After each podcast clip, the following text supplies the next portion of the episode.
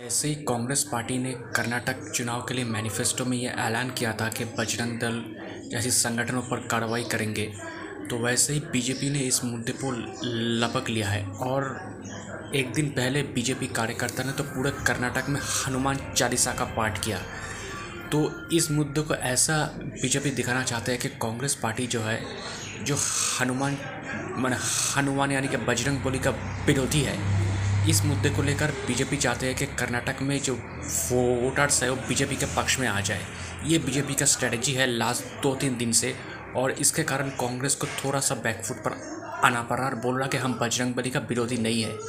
क्या ये मुद्दा बीजेपी बीजेपी के लिए काम करेगा कर्नाटक में? ये देखने वाली बात। दोस्तों, मेरा नाम प्रियोव्रत गांगुली है। मैं एक राजनीतिक विश्लेषक हूँ। तो आपको मेरा पॉलिटिकल एनालिसिस कैसा लग रहा है? अगर आप मुझे, मेरे एनालिसिस के बारे में या मुझे कोई का कमेंट करना चाहते, कोई मैसेज सेंड करना चाहते तो आप मुझे ईमेल कर सकते मेरा ईमेल आईडी आप देखना, मेरे प्रोफ़ाइल पर है Mishti man nine eight the rate of G mail dot com Mishti man M I S T I M double A N nine eight the rate of G mail dot com शुक्रिया।